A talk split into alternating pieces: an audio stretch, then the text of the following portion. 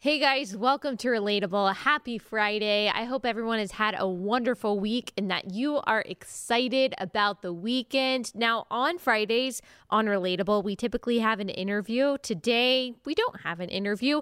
We are going to talk about Super Tuesday and everything that happened there and we're going to analyze some of it. And I'll give you I'll give you a little bit of my of my take on it. And then if we have time, I'm going to talk about the monologue that Alexandria Ocasio Cortez gave in Congress about religious liberty and why, from my perspective, from a constitutional perspective, she is wrong. So on Super Tuesday, it's Friday, so you probably already know what happened, and I don't want to repeat you know, all the analysis that you've probably already heard at this point. But uh, Joe Biden obviously had a wonderful night. He had a much better night than was expected. And he took, I think it was nine states, and Bernie Sanders only had three. And when uh, I was actually looking at this research, they were still counting California, but it's projected that delegate rich California is going to go to Bernie Sanders, which is really no surprise if we look at the demographics of who actually voted for whom, so young uh, young voters vote for the most part for Bernie Sanders. Young people just really like Bernie Sanders. Ages like 18 to 35 are in love with Bernie Sanders. That's true if you are white, black, Latino. I'm looking at the 538 blog that actually broke down these demographics. Uh, but uh, black voters that are older, so not 18 to 35, but the generation ahead of that, and then the generations ahead of the younger generations are voting for Bernie Sanders. So, or sorry, are voting for Joe Biden. They don't like Bernie Sanders. They're not really apparently a fan of socialism. They like Joe Biden. It's really just young voters and then older white voters. Mostly white voters vote for Bernie Sanders. And I always think this is funny. Like the left they fancy themselves this intersectional, multi ethnic coalition in which all, in their words, the people of color are joined arm in arm against this national and international threat of white people and white supremacy. But that's not really that's first of all that's not an accurate depiction of what the left is or what the democratic party is. There is all kinds of racism and discrimination and bigotry against all different kinds of groups. Unfortunately this is just a tragic part of human nature and being on the left certainly doesn't make you immune from that. That's not something that the left wants to talk about. But they also don't want to talk about that the group that is most liberal that is most in line with far left policies happen to be white people. Like older white people, college educated white people, are much farther to the left on every social, cultural, moral, and political issue typically than the other groups are. And uh, white, well educated people tend to really like Elizabeth Warren. They tend to really like uh, Bernie Sanders. I just think that that's interesting to note. The left fancies themselves, uh, you know, praising diversity a lot more than the right does, and maybe that's true in some cases. Uh, but they've got three, the their three front runners. All their front runners are white, which I don't think is a bad thing at all. Of course, I don't think that's disqualifying. I don't even think that's really important to note. But for a side that constantly talks about race, that constantly talks about the importance of being racially diverse, but having no diversity of thought whatsoever all of their contenders are white, and their top two contenders are white, cisgendered, straight, male millionaires. But I digress. So these are the front runners. Biden has made a comeback that we just didn't think was going to happen. I think I said a couple weeks ago that Biden is out, that he's done. He finished in fourth place in Iowa, I think it was, and then fifth place in New Hampshire. I mean, after that, you're just like, okay, that's it. He was seen as the unrivaled front runner for a long time. We said that this is the only guy that is moderate enough, that is appealing enough to people in the middle of the country that could possibly beat Donald Trump. We looked at the field. We said, okay, Kamala Harris ain't going to do it. Beto, not going to do it. Bernie Sanders, not going to do it. Joe Biden is probably the only guy that's going to be able to appeal to some of the people that liked Donald Trump because he said, I'm going to defend the common man. And then, for whatever reason, the people who have been disappointed and still felt like they have been left out of Donald Trump's coalition and Donald Trump's policies, that those people might vote for Bernie Sanders or might vote for Joe Biden. Uh, but then the debates happened. And it turns out that Joe Biden can't talk. And I don't mean to be rude. I actually haven't really jumped on the whole Joe Biden is decrepit bandwagon because I think it's mean. Like it feels like an ad hominem attack. And I don't want to, uh, uh, there are so many things, there are so many reasons to oppose Joe Biden. I mean, he truly is a radical leftist. He's not a moderate, and we'll get to more of that in a second. That I haven't wanted to attack him too much for his inability to be able to speak well. And the debates, he just, he just didn't do a good job. It, it seemed like he would say to himself beforehand, you know, he'd give himself a pep talk in the mirror and he'd say, okay, Joe, you got to do this. You got to do this well. You really got to have energy energy. You got to get it together. And then he would do that for like the first 30 or so seconds of the debate. And then he would just fall apart. He would give away the rest of his time. He would get confused about where he was, what he was saying. He would just kind of lose track of his thought. And it was very obvious that he wasn't going to be the frontrunner anymore, or at least it seemed that way. Bernie Sanders did pretty well at the debates. Elizabeth Warren did okay at the debates, but really, Bernie Sanders was emerging as not only the most energetic candidate, but the person with the most energy behind him. And we've talked about the dangers of that. I mean, this guy is not just a far leftist, but he is a self proclaimed democratic socialist. That does not mean he's a social democrat. He's not just a guy who wants social programs. If you go back and you listen to Bernie Sanders throughout his political history, which has spanned like 40 years at this point, the guy is old and he's lived off the taxpayer his entire career. If you go back and you listen to the positions that he has held and that he has never once renounced, he loves communism. He is very warm towards communism communism at the very least. And I think at in his heart of hearts, like at his core, Bernie Sanders is a communist. Now he probably knows that the term communist doesn't have good PR attached to it at this point in history, considering the track record of hun- hundreds of millions of people that have died at the hands of communist regimes. And he knows Amer- he knows America just isn't for that quite yet. But if he could own up to the fact that he is a communist and he's been a lifelong communist, I think he would. I mean, he holds to all of the core communist tenets in his heart of hearts, as is seen throughout his history. And we've talked about the dangers of that. But he is promising this moral revolution. Like he is promising to overtake the establishment. He is a part of the establishment in a lot of ways. By the way, like I said, he has been a lifelong politician. This is not some outsider coming in the way that Donald Trump was or the way that other candidates have been. This guy has been living off the taxpayer dollar forever, off of your hard earned money that you earned by, you know, having a job, something that Bernie Sanders has never really had. He has lived off that his entire adult life, and uh, he is acting like he is this outsider coming in to break down the political establishment that he has been a part of longer than most people listening to this podcast, longer than I have been alive.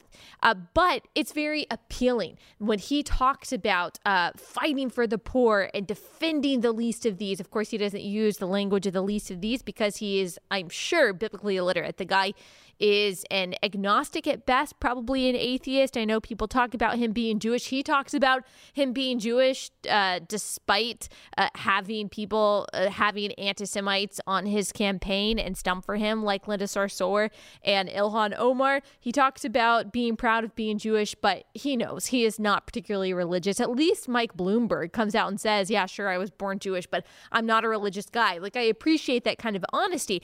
But Bernie Sanders, he is trying to win, of course, every vote that he can possibly win. And that's what every politician does. But we know that for the most part, he is anti Israel. And he is, like I said, campaigning with anti Semites. And so he has no uh, credibility uh, there's no credibility that we know of to his claim that he is actually a practicing Jew or that he is religious at all or that he even believes in God. He obviously believes that God has no place in the public space at all. He has been anti religion and anti having religion in the public arena for a long time. There's a reason why, according to the Pew study that we talked about a few weeks ago, about I think it's like 85% of atheists uh, support Bernie Sanders and a large majority of agnostics as well. And then if you look at the people who are religious and who they support, very few of them uh, proportionately go for Bernie Sanders. I mean, there's a reason why godlessness and communism, godlessness and big government always go hand in hand. That's why I've said if you are a Christian who supports Bernie Sanders, you should probably ask yourself why your worldview aligns with almost every atheist in the entire country. So, Anyway, I've talked about the dangers of Bernie Sanders, and I do think that he would be a dangerous nominee. And I haven't wanted him to be the nominee, even though, even though I do think that he would make my job and the job of other conservative political commentators really fun and exciting and really easy for the next few months because his entire life, his entire career has given us so much content. I mean, in a lot of ways, like this is what a lot of conservative commentators have just been waiting for like a solid case to make and an obvious case, a personified case uh, against communism. I mean, I guess he's the personified case for communism because of what he believes and the policies that he puts forward. But for us to have the opportunity to say, okay, uh, here's what communism is, here's what far left of uh, leftism is. If you're not comfortable with me calling him a communist, a socialist, whatever it is, it's all bad. It's all far leftist. It's all big government. It's none of it has ever worked. So for us to have the opportunity to talk about how terrible democratic socialism is, for us to talk about how terrible of a candidate he is, how terrible of a president he would be, to be able to tell you why communism is bad, why it's anti God, why leftism is anti God. He is a representation of the most extreme parts of the left. And so it would be so easy to make our case for why he would be dangerous. Now, I'm not saying he couldn't beat Donald Trump or that he wouldn't beat Donald Trump, but there would be a ton of, enth- uh, of enthusiasm, a ton of energy on the right against Bernie Sanders. Not even necessarily for Donald Trump, although it would translate into enthusiasm for Donald Trump, but against Bernie Sanders. I mean, you would have people talking about politics who have never talked about politics before. You would have people caring about politics who have never cared about politics before because, for the most part, even though the country is getting farther to the left, further to the left, unfortunately, especially among the younger generations, when most Americans hear the word communist, their ears perk up and not in a good way. I mean, they have really bad thoughts about what communism is. They think about Pol Pot. They think about every uh, totalitarian regime that they have ever known. They think about violence. They think about destruction. They think about death. They think about suffering. They think about the abolition of the family, which goes hand in hand uh, with communism. They think about the abolition of, or the attempt at abolition of religion, which goes hand in hand in communism. And most people, especially people that are a part of families, don't want that. Like they like the freedom to make the money that they want to make. Most most people like their health care as well. They don't want single payer health care. Most people don't want to be punished for their success. Uh, most people don't want the abolition of the family. Like most people don't believe that their child belongs to the state, which communism does believe. And so we would be able to make that case, especially for Christians, especially for Christians, that sure, you might not like some of the things that Trump has to say, but you're not going to vote for a communist, right, guys? Like, you're not going to vote for a socialist. Let's just take a walk down memory lane real fast and to, to see how communism, how socialism, how totalitarianism has worked out for us.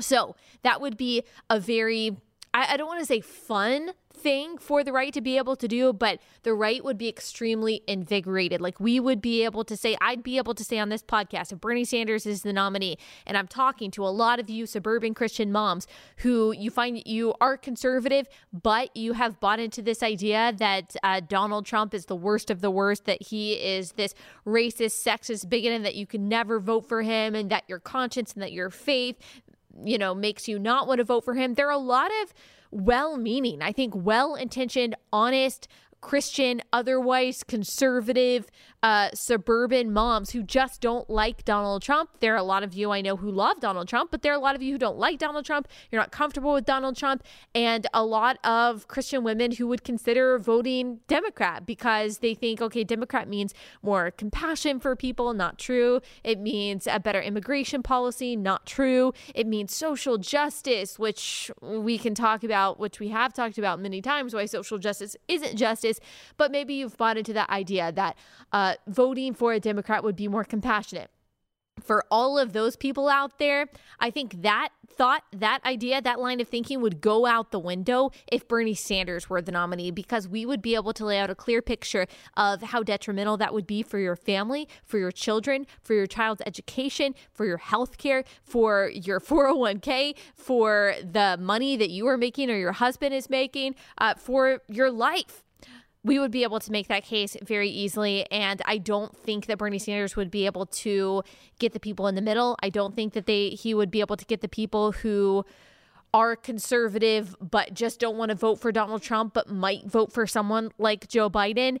I just don't think that he would be able to get those people because I would be able to say, for example, and a lot of other commentators would be able to say, as I'm talking to, for example, uh, these Christian women who don't like Donald Trump, I would say, okay, so Donald Trump is like if you want to go with the metaphor, I guess it's a simile because I said like um it, he's like a he's like a bologna sandwich, okay? So you're really hungry.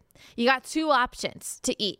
You got this bologna sandwich on white bread, cold mustard. That could be Donald Trump. I'm talking about the people who don't like Donald Trump. Obviously, for uh, people who love Donald Trump, you see him as a you know a a filet mignon, you see him as rotisserie chicken, whatever, you know, fits your fancy. But if you don't like Donald Trump, but you're really hungry and you got two options, because when it comes to the general election, it is a, a binary election. It, you've got two options. You've got a Republican and you've got a Democrat. At least that's how it is for now.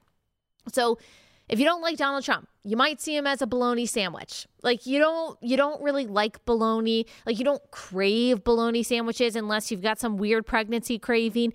You're never like, mm, you know what I need right now is a bologna sandwich, and you would never choose it. If you had any other option, you would never choose it unless that other option is bat soup from Wuhan, China. Like then you might be like, okay, that that that bologna sandwich sounds really good right now. Bernie Sanders is the bat soup from Wuhan, China. So that would be the case that I would be able to make to you if Bernie Sanders was the nominee. And I and a lot of other political commentators, I guarantee you, would so effectively and successfully get the people in the middle to take that bologna sandwich, to, to get the people who don't like Donald Trump but would never vote for a communist, to get the people to take the bologna sandwich and not eat the bat soup from Wuhan because they know it's bad for them and they know it's probably bad for everyone else around them too. So, that would be the case if Bernie Sanders were the nominee. We would be enthusiastic, we would be invigorated, we would be able to make this awesome case about why America is actually great, why capitalism is good, why free markets are good, and it, it would be good. Now, the danger in having Bernie Sanders be the nominee is that he actually does have a chance and maybe a pretty good chance at beating Donald Trump. And then, I'm sorry, for lack of a better term, sorry to be crude, we're screwed. Uh, we're screwed. Then we've got a communist as our president. Now, I do think that Republicans would uh, have both chambers of Congress and that maybe he wouldn't get a lot done, but I guarantee you the Overton window would definitely move. Now we've just normalized socialism. We've normalized having a guy who identifies as a socialist as our president. Then it becomes not as much of a naughty word. Then it becomes something that is a little bit more normal, maybe even a little bit more glorified. Then we start adding socialist ideas into our rhetoric, and I don't think it's good at all, even if he were not able to get as much done as he wanted done. And his administration, his cabinet would be so insanely radical, so insanely far left, so insanely anti American as he has been his entire political career. It's not it's hard to even fathom or to articulate right now just how terrible it would be for the country if Bernie Sanders became the president. And we've talked about why many times on this podcast. And if he is the uh, if he is the nominee, we'll spend the next eight months doing the same thing. But uh, that is the risk for Bernie Sanders becoming the president. That yes, it would be fun to make the case against him, but then he could become the president. And that would be really bad for everyone, really bad for everyone in every single section of the country. And so the question is is that really a risk that we want to take? I do think that Trump would beat Bernie Sanders, but I do think Bernie Sanders has a fighting chance. Like we've already said, he invigorates a lot of people. He invigorates the youngest people in the country. He has a lot of energy behind him. I mean, the Bernie bros, they have a reputation for being bullies, for being mean, for being cruel online, but they got a lot of energy. They love Bernie Sanders and they don't really like any other candidate except for Bernie Sanders. In fact, they demonize all other Democrats. I don't even think they view themselves as Democrats. They see themselves as Bernieites, as, as Bernie bros, whatever it is. Uh, so he has the ability for a really old guy who really has never done anything and really never says anything, he has the ability to rally the troops, not the literal troops, because he thinks America is a wrongly militarized industrial complex, whatever phrase he uses, uh, but rally the proverbial troops. He has the ability to get people excited about his campaign. And even though I think that he and his ideas are extremely detrimental to America, he has the ability to win people over into his moral revolution, even though his promises are empty, even though they are uh, not just empty, but they are counterproductive to American prosperity and uh, American uh, and just American well being, welfare, uh, not literal welfare because he likes that. But again, um, in another sense, it's counterproductive to the things that would make America great and, and keep America great. On the other hand, we've got Joe Biden. Joe Biden, I think, could win people that would not vote for Bernie Sanders. So there are people who would vote for anyone against Donald Trump except for Bernie Sanders. Like Bernie Sanders is just a step too far for them. Like they're not going to vote for a communist or a socialist, but they'll vote for pretty much anyone else. Like they would have voted for Buttigieg, they would have voted for Amy Klobuchar, they would have voted for heck, probably even Beto O'Rourke. But uh, they won't vote for Bernie Sanders. But Joe Biden is compared to Bernie Sanders, like very unoffensive. He's just a noodle. He's just a noodle. That's all he is. He's a noodle. And so people who hate Donald Trump, who believe that either Donald Trump is a dangerous president, he's a threat to our republic, actually, they say democracy, a threat to our democracy, whether they're conservative or liberal, they just hate Donald Trump. I think they would vote for Joe Biden because he just doesn't seem as extreme as Bernie Sanders. So that's the danger with Joe Biden. And he's not going to make the right as enthusiastic, I don't think, to make a case against leftism as Bernie Sanders is because he's not quite as extreme, if that makes sense. Now, I do think that there are a lot of people who are energized for Donald Trump. And I do think that Donald Trump will beat Joe Biden. I do, simply because Joe Biden, well, there's a lot of reasons. I think for the most part, Trump has been a good president. So he has a lot of successes to be able to point to. And Joe Biden just really doesn't. But uh, Joe Biden, he can't talk. Okay. He can't talk. He's losing. He's losing it. And like I said, I, I don't really like to point this out. I don't like the dementia jokes. I didn't like it when people did that to Donald Trump. I thought it was rude. And I never thought it was true about Donald Trump. I always thought that was crazy. And I don't like jokes about that about Joe Biden.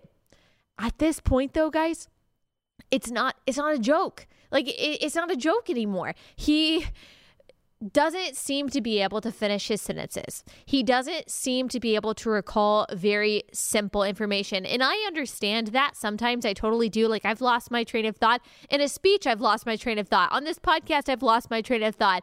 On TV, I've lost my train of thought. I mean, it happens. It happens to everyone. Everyone misspeaks. Everyone, even, I would say, if you're traveling a lot, you might forget where you are. You might say you're in one state when you're really in another state. But this happens all of the time, it seems like all of the time. And not just that he's slurring his words, and that does seem to happen to him a lot, unfortunately, but he completely forgets what he is going to say, not just in debates, but also in rally speeches. So I'm going to play you this clip. You've probably seen it by now of him trying to, you know, rally his people and say a, a line that I think most of us probably know by heart. We hold these truths to be self evident all men and women created by go. You know the you know the thing. So that was just one example one example of many examples of Joe Biden just not being able to get it together after he uh, had a great night on Super Tuesday. He confused his wife and his sister. Now, that could have been innocent. People were making a big deal about that on Twitter. That could have been an innocent mistake. He said that they had, you know, switched places behind him, but he grabbed his wife's arm and said, This is my sister. But then he corrected himself. So I don't want to point out where there aren't really gaffes, where it was just an honest mistake. But the fact of the matter is, is that it's hard to tell. And President Trump, being who he is is not is not going to let up on that. What I'm afraid of though because Trump is such an attack dog and he is not uh he's not scared to go after people. He's not scared to hit people where it hurts. He's not scared to go below the belt. Like he's got no qualms with that at all. He's got no rules about where you can and can't punch. Like he's just gonna go for it. I do wonder if that is going to draw sympathy especially from women uh, towards joe biden and make trump look more malicious than is actually helpful for I, am always thinking of the suburban moms. And so that's who i'm thinking about the suburban moms who already don't like trump's crassness who already don't like the fact that he's crude who already don't like the fact that he's a little bit too harsh that he kicks people when they're down. I'm not sure if that strategy for beating up joe biden because of his apparent um, lack of mental faculties. I'm not sure if that's going to be an effective strategy for the people who don't like Trump because he's already too aggressive. Maybe he doesn't care about that. Maybe it's going to be an effective enough strategy overall. But Trump is going to absolutely dominate, dominate Joe Biden at the debates because Joe Biden, he can't talk. Like I've said probably four times now, he can't talk. He doesn't have it together. He doesn't seem to be able to even properly articulate a platform. Now, Bernie Sanders can't really do that either in a specific way, but he can say, you know, I believe in Medicare for all. I believe that billionaires should pay their fair share. I believe in uh, free college. Like, I can even list someone who doesn't listen to Bernie Sanders that much. I can list what I know Bernie Sanders believes in and the policies that he believes in. I can't tell you one thing that Joe Biden actually believes in rather than just like your boilerplate Democrat stuff. I mean, he did say that he was going to put um, uh, Beto O'Rourke. Beto O'Rourke in charge of guns. Now, Beto O'Rourke said that he believed in confiscating guns. So that's not very that's not very comforting, but I don't know what Joe Biden's platform is.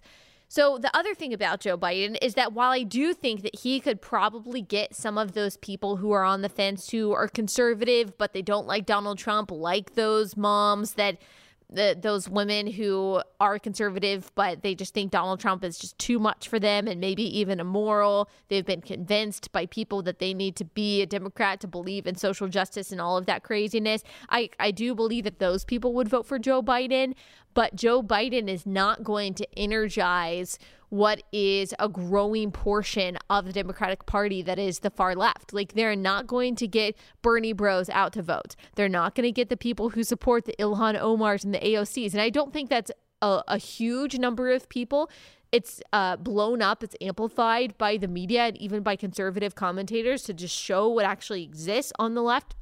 But he's going to have a hard time energizing young people as well because, again, he doesn't really have a platform. He doesn't have really that magnetic energy. I was going to say maybe he did at one point, but he's run for president several times and he's never been successful. Like, I don't think he even won a Democratic primary when he was running before. So this is this is apparently Joe's time, and I don't think he's going to have the Joe Mintum in a general election to be able to win over the young people that are needed to beat Donald Trump that Bernie Sanders can't. So there are some gives and takes with both candidates becoming the nominee. Uh, Mike Bloomberg is done. He won, I think, uh, American Samoa. So that's interesting interesting. Um, but yeah, he's done. I mean, the guy spent hundreds and hundreds of millions of dollars of his own money on ads, on ad campaigns, and it was utterly unsuccessful. The fact of the matter is, is that Mike Bloomberg isn't different enough from Donald Trump to get the support of Democrats, but he's also not Donald Trump, so he's not going to get the support of conservatives or moderates or Republicans. Like, it's just the, Democratic Party at this point doesn't want anyone like that. Like they don't they don't care about executive experience. They don't care about managerial experience. I don't even th- think they care. Democrats don't care about uh, business experience or anything like that. Like they just want someone who represents their ideals. And I, I think that Joe Biden as innocuous as he might seem, as, you know, milquetoast as he might seem, I mean, he is still a radical leftist, not as far left as Bernie Sanders, but he still believes in healthcare for all, not Medicare for all, which I would say is a, a good thing, but he believes in building on Obamacare. He also believes in taxpayer funded abortion through all nine months. So he believes in repealing the Hyde Amendment, which says that taxpayer dollars cannot go directly to funding abortions. He believes that taxpayer dollars, you're in my hard earned money should be directly funding abortions through all nine months without restriction. So he's still a radical. Like he's still someone that Christians shouldn't vote for. But all I'm saying is that it's hard for me to decide. It's hard for me to decide uh, which which candidate would be better going against Donald Trump. On the one hand, we've got an easy and a strong case to make against the communist Bernie Sanders, but really scary if he becomes president. Joe Biden, I we obviously still have a strong case to make against him, the Democratic Party and leftism, but it's not quite as um, it, his flaws aren't quite as overt as Bernie Sanders, the communist. It's a little bit of a harder case to make for people who would vote for a noodle over Donald Trump, but wouldn't vote for Bernie Sanders, if that makes sense. But I also, so he definitely, I think, has a little bit of a higher chance of beating Donald Trump than Bernie Sanders does. I think just because he would get people in the middle of the country. And there are a lot of anyone but Trump people that would vote for him, but wouldn't vote for Bernie Sanders. Um, and I don't think, I don't think it would be as scary if Joe Biden became president. So that's kind of the trade off there. I don't think it would be as scary. I don't want him to become president, obviously.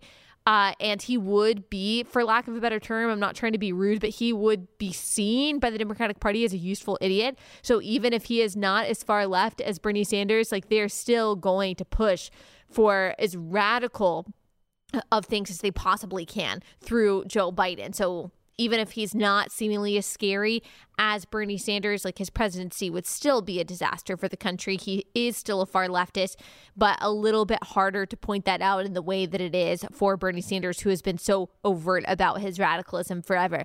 So that's kind of that's kind of where I stand. That's my analysis of all that. We'll see what happens. We'll see what happens. As always, I will keep you guys up to date. Feel free to send me your thoughts. On Monday, I'm going to answer some of your questions. So we're going to be talking about biblical things. We're going to be talking about personal things, relationship things, professional things, all that good stuff. And I will be back here on Monday for that. You don't want to miss this episode. It's really fun and there's a lot a lot of good content that's applicable and relatable to you. Of course, it's relatable. That's the title of this podcast. Thanks for listening. Have a great weekend. I will see you back here on Monday.